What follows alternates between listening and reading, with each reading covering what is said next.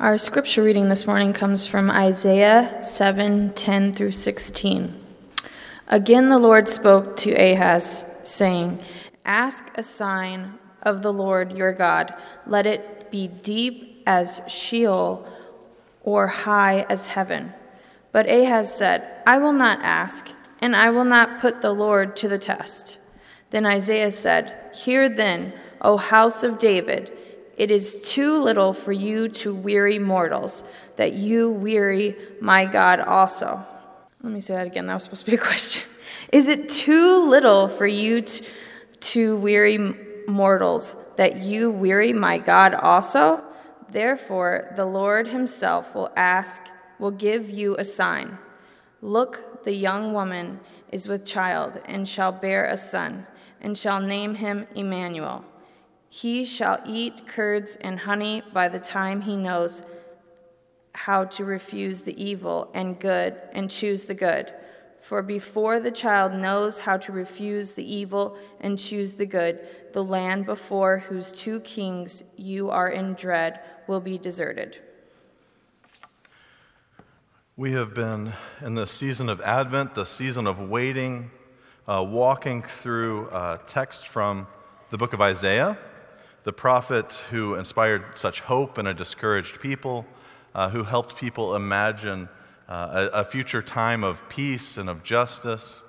And in the midst of that, we've had some really beautiful symbols. We've had uh, our weapons being uh, repurposed into gardening tools. We've had the desert uh, being watered and, and God's homecoming of people from exile uh, celebrating on their way home. And we might be in the season of, of wondering whether we actually have faith in that. Like, do we actually believe in that? Do we actually trust in that? And so we have a text today that invites us into that moment. Do I actually believe in the sign that God gives? And so, like we've been doing, I think it's helpful to understand where we're at in the book of Isaiah, what's going on, so we can really understand the characters and the story. And we are in the 700s BC. We're a long time ago. And you have to know something a little political about that moment. Uh, the, the nation had split. So Judah in the south was its own kingdom, with Jerusalem as its capital. And in the north, you'd have the kingdom of Israel. Well, in this time, King Ahaz is the king of Judah, and he learns that the nation of Israel and another nation to the north, Aram, have decided to attack Judah. That's not good news. Anytime you learn anyone wants to attack you, but your northern siblings are coming down to fight you. And he's scared because there's two on one, and he's afraid. He thinks they're going to lose. And he's concerned about this. And from Isaiah's point of view, King Ahaz is going to go on a very not so smart path.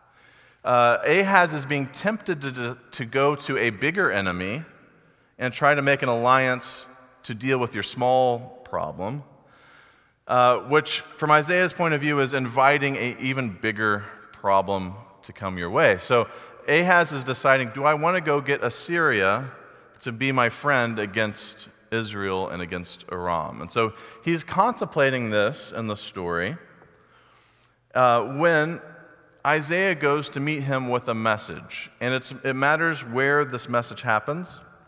Before our text happened, Isaiah is, is meeting King Ahaz at the upper pool. He's at the water reservoir. He's looking at do we have enough resources to survive a siege? If our enemies come against us, what's our water level like? How long could we last if we were to go into war? And he's processing all of this to try to make a decision what do we do as a kingdom? And so Isaiah shows up and the first thing that the Lord tells Isaiah to tell Ahaz is do not fear. We've had a lot of that discussion uh, about fear and our own kind of trust. But he says, Do not fear, do not let your heart be faint because of these two kingdoms. Easier said than done, right? Uh, don't worry about these kingdoms that are plotting against you. Don't fear, trust God. And Isaiah says, The Lord wants you to do something. Ask him for a sign. Says, Ask a sign of the Lord your God. Let it be as deep as Sheol or as high as heaven.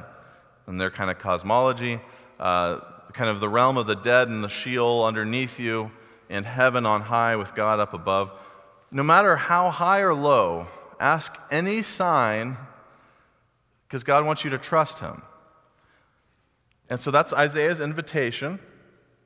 And uh, King Ahaz knows better, of course. He says, Wait, no, I'm not going to ask. I'm not supposed to put the Lord to the test.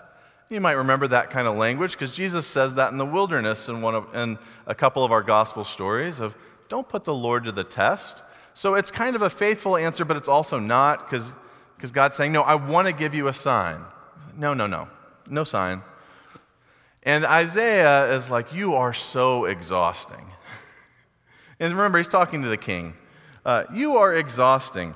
Um, you know, have you ever tried to help somebody and they just don't seem to want the help? Like, you know it's going to make a difference, and they just make it so much more difficult, which is, I think, parenting life. Of so much of our, our current day is you could really use this medicine. It'll make you feel better. Please take the medicine. Please eat the food. You're going to be hungry later. Eat something. You're going to need that coat. Please put the coat on. And Isaiah is going to Ahaz saying, God wants you to trust him. God knows you're not quite trusting him right now. Ask a sign. God says, pick anything. I will show you that I'm going to be faithful. And Ahaz, no, no, no. Don't put me to the test. I'm not playing this game. And so Isaiah is like, okay, fine. You know, is it enough that you weary humans, mortals, you weary all your friends, all your family. You're going to weary God also? Come on. Uh, and I love that he's like, You're exhausting me. Uh, you're trying to exhaust an inexhaustible God. We don't have time to play this game. The armies are forming. You're making plans. We got to move on. And so Isaiah says, Okay, God says, I will give you a sign. I'm not going to ask you anymore to determine what sign you want. Here's the sign you're going to get. And so we get Isaiah's sign. And we're going to talk about the sign from a few angles, but first, uh, we're going to look at this that we read from in this text today. Isaiah seems to point in the room. It's like, hey, see that young woman over there? Um, she's with child. And I think from Isaiah's reading, and we're going to get to some other versions of this that I think are going to, are going to tweak this. But I think Isaiah is saying, You can see this woman over there, right? She's with child. Well, let me tell you something. She's going to have a son. And that's kind of the prediction thing here, is she's going to have a son. And that might not seem like a huge prediction because you got a 50 50 chance, right? And anyone who has told people they're expecting a child has had to deal with this game where everyone decides they're an expert on guessing is it a boy or a girl? And as a parent, you have to keep saying, well, maybe. I don't know. And in the ancient world, you didn't have any sort of tests to be able to find that answer out. So you had to go the whole nine months. It wasn't a choice to do it. Uh, and so in today's world, you don't have to go through that period of people guessing as long. But here is Isaiah in the room saying, hey, this woman's going to have a child, and it's going to be a son, and she will name him Emmanuel. So you get the idea of a mother naming her child saying, God is with us. So you see that that woman is saying God's presence is with us uh, in this child. And people who, uh, when you, if you've held your own child, you've had that kind of feeling probably. I don't know how this happened. God is with me. God has done this. And so he's saying, hey, look at that young woman. She's about to have a son, and she will call him Emmanuel. And by the time that that son can eat, uh, by the time that he can, make moral decisions, he can know right from wrong. By that time, he's going to have some amazing meal times. He's going to be eating, eating these curds and honey. Whatever that, uh, that image conveys to you, imagine whatever the delicacies of, of eating is for you. Of, in this holiday season of, of those cookies and the cake or ice cream or whatever that treat is, he's going to be eating that. And remember, if you're standing at a pool wondering if I have enough water to survive, the idea that I'm about to have feasts in my future, that by the time this kid is able to reason and be able to make decisions, he won't have known this fear and the scarcity that you're fear, feeling. The only world he knows is one of honey, of sweetness, of plenty. And that's where that message of hope is, is you're afraid in this moment, and it's not going to be very long. There's in a few years' time, this kid is going to be living in the abundance that you could only imagine and hope for in this moment.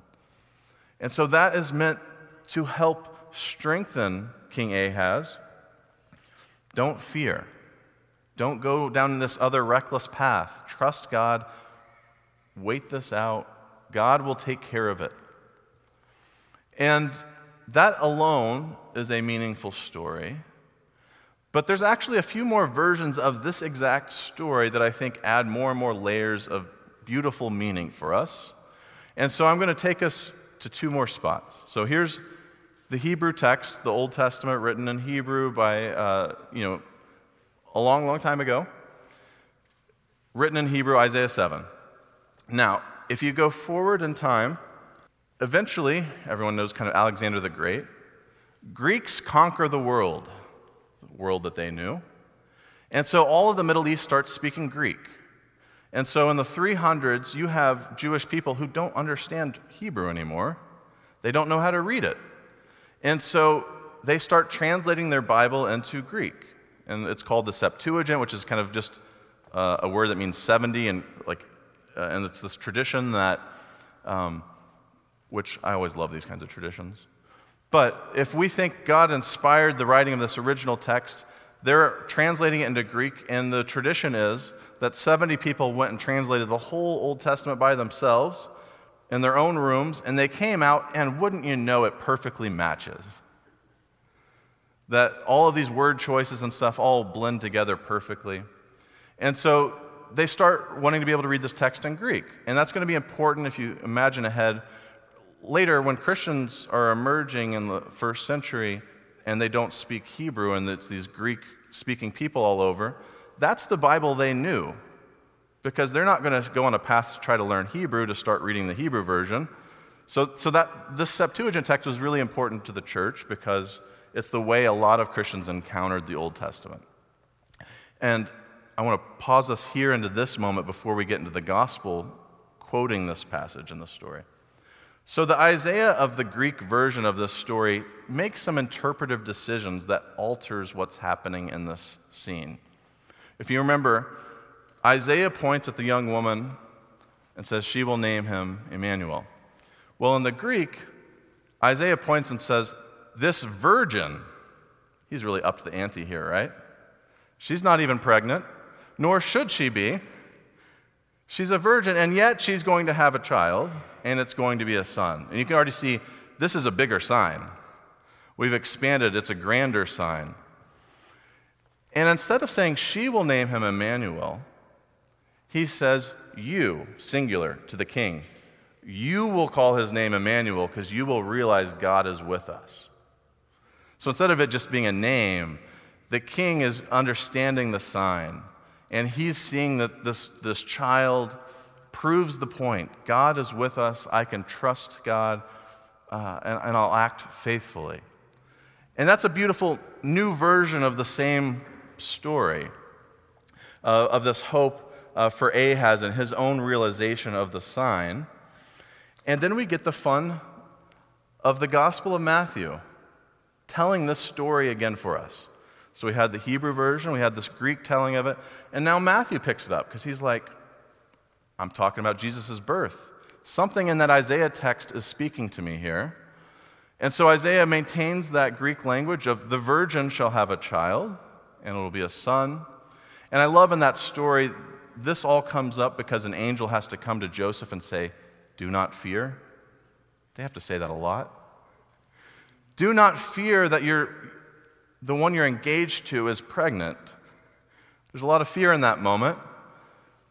Let me, let me tell you that this, this child is born by the Holy Spirit, and, and you'll call him Jesus, which Jesus is our Greek way of saying Joshua which means God saves, and he will save his people.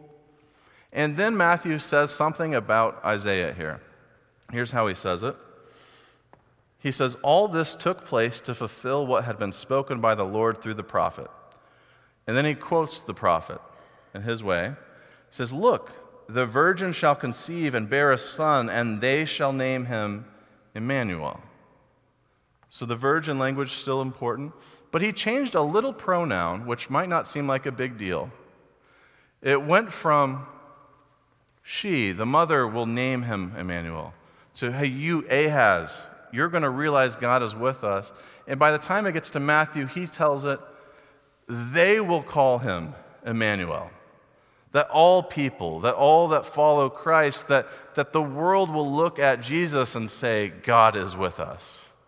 Which is this beautiful, like concentric circles of expanding this sign and this imagery in new ways, all to give hope and to strengthen those who are fearful that God can be trusted, that God will save you from whatever your, whoever your enemies are, whatever your enemy is. And it's a beautiful image. And I think we are all invited by Matthew into the story because now we get to be King Ahaz. When he says they will call him Emmanuel, like we're all in this scene now. And so God invites us uh, to trust that there is salvation, that there is hope that you're going to be delivered for Ahaz, that's delivered from enemies, from, from soldiers and war. But maybe that delivery for you is from emptiness of life, like that life has no purpose apart from God. But, but maybe salvation looks like God has given you meaning. Maybe, maybe it's from brokenness and it's God is providing healing. Maybe it's isolation, that you are alone, and it's the reminder that God is with us. And so we are invited into that hope, into that salvation. And we are invited also to join with the chorus singing, God is with us, to, to not just hear the message, but to share it ourselves, to articulate it ourselves, to be like Isaiah, to even go to the powerful and say, Trust God. God is good. God will save us. And and maybe in your life, you might find yourself around a lot of Ahazes, a lot of people doubting, a lot of people fearful. And so you are called into a ministry like Isaiah to go share the good news that God is with us. And that can be scary, especially if they're a king, if they're a, if they're a powerful person. Uh, but we are invited to share that message. And we are also invited not to be afraid, but to live faithfully. You know, Ahaz was going on a path of recklessness, of inviting a bigger enemy into the situation. But we also do that ourselves. We also, uh, when times get tough, take a path that maybe isn't the right path. Uh, but God invites us to be faithful and to trust and to live out our calling uh, with Him. And so I hope that you know that even if sometimes we are exhausting to people around us, Sometimes we ourselves are exhausting to our family or to our friends. We can never exhaust the inexhaustible God. Even when we push back and fight, sometimes God just on God's own gives a sign.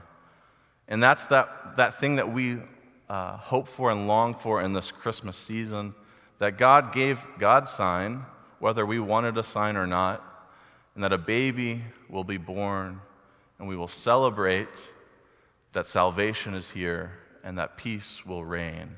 And so that's the season that we are in.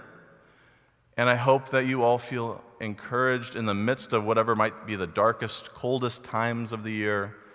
You might be by the pool checking your water levels, but trust God in this season. Would you join me in prayer?